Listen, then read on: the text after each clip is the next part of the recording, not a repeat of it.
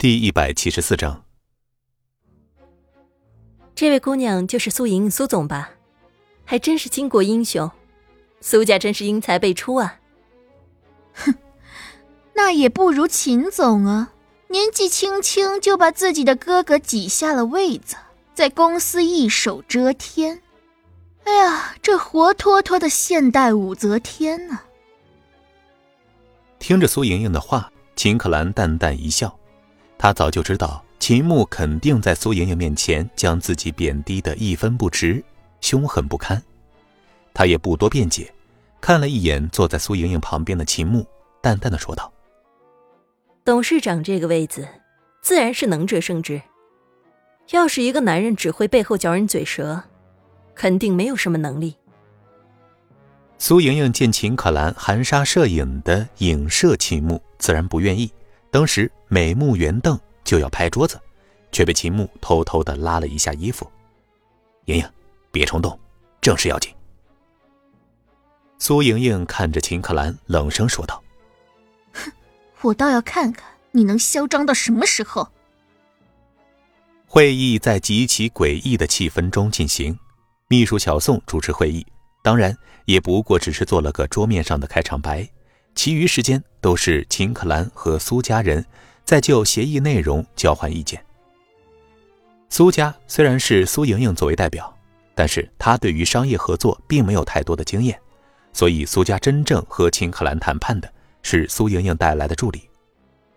苏莹莹的助理和秦可兰在谈判桌上你来我往，饶是助理已经在商场上摸爬滚打了几十年，仍然惊叹于秦可兰所展现出来的谈判技巧和清晰的头脑。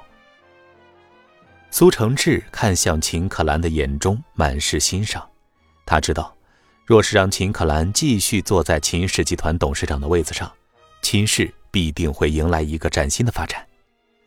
毕竟啊，现在的江城正在经历一次商业格局的变化。苏承志心里叹息，余光看了一眼旁边的苏莹莹，见他正和秦牧你侬我侬，眉头皱了皱。按照协议上所写，秦牧可是代表着秦氏的。你一个苏家代表，谈判桌上和秦氏集团的代表那么亲热，合适吗？苏承志低声说道：嗯，苏总啊，谈得差不多了，修改了几项条款，回头重新打印一份合同，双方盖章签字就可以了。可是苏莹莹这会儿正全身心地投入到和秦牧的打情骂俏里，根本就没有听到苏承志的话，这让苏承志有些恼火。要不是苏振武安排自己帮着苏莹莹促成这次合作，他才不会忍气吞声地在一个丫头手底下做事。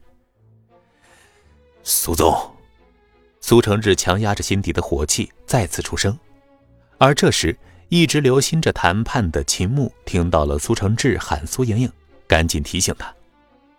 苏莹莹疑惑地看了一眼苏承志：怎么了？听着苏莹莹的话，苏承志真的是想起身就走啊。苏总，谈得差不多了，您看一眼，如果没有什么要补充的话，就让公司拟定合同了。苏莹莹知道自己是几斤几两，根本管控不了商业。她也知道大哥派苏承志来，其实就是来主管这次合作的。见苏承志这样说，苏莹莹下意识地说道：全听你。可是她的话还没有说完，秦牧的大手就拍了一下她的腿。她刚想嗔怪秦牧，毕竟啊，大庭广众之下，她一个未出阁的姑娘需要避嫌。可是看到秦牧不停地冲着自己使眼色，他立即想了起来：协议拿来我看看。秦牧在下面的小动作被苏承志看到了，他皱了皱眉头，没有说什么，将协议推给苏莹莹。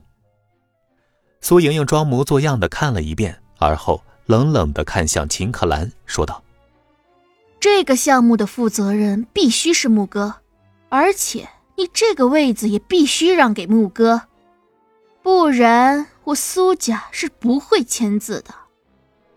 苏承志刚才特意没有提到这个条款，就是因为这个条款太过霸道，这完全就干预到秦氏公司内部人员的变动，甚至要决定一个公司董事长的任免，实在是太霸道了。若是让苏家的其他合作伙伴知晓的话，肯定会对苏家产生不良的影响。虽然大家都知道这个条款内容，也都知道苏莹莹和秦牧来的目的，可是苏莹莹竟然没有任何的过渡，甚至连客套话都没有，直接进行干预，这让众人顿时哗然。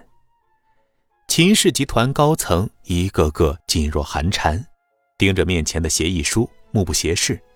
他们能够感受到苏莹莹和秦牧讥讽玩味的目光在他们的头顶旋转着。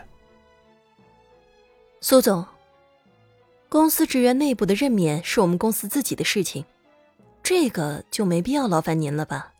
秦可兰淡淡地说道。那可不行，我不懂这些规矩，反正牧哥不坐上董事长的位置，我就不签字。苏莹莹有恃无恐地说道。秦牧在桌子下面偷偷地冲苏莹莹竖起了大拇指，苏莹莹更是大受鼓励，紧接着逼问道：这么大的单子，换你一个职位难道还不应该吗？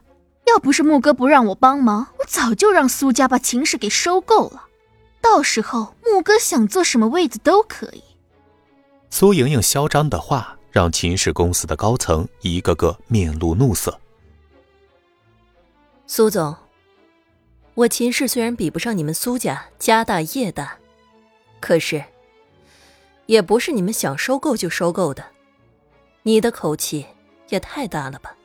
秦可兰说着，目光转向秦牧，接着道：大哥，你这么有本事，怎么不自己再开一个公司？反正有苏家这棵大树在，你想收购哪个公司就收购哪个公司呗。秦牧见秦可兰将话题引到自己身上来，站起来温和地劝道：可兰，这次的项目利润丰厚，刚才的协议你也看到了，苏家多让出了三成的利润，这都是莹莹看在我的面子上给的，给我个位子坐坐不应该吗？本集播讲完毕，感谢您的收听。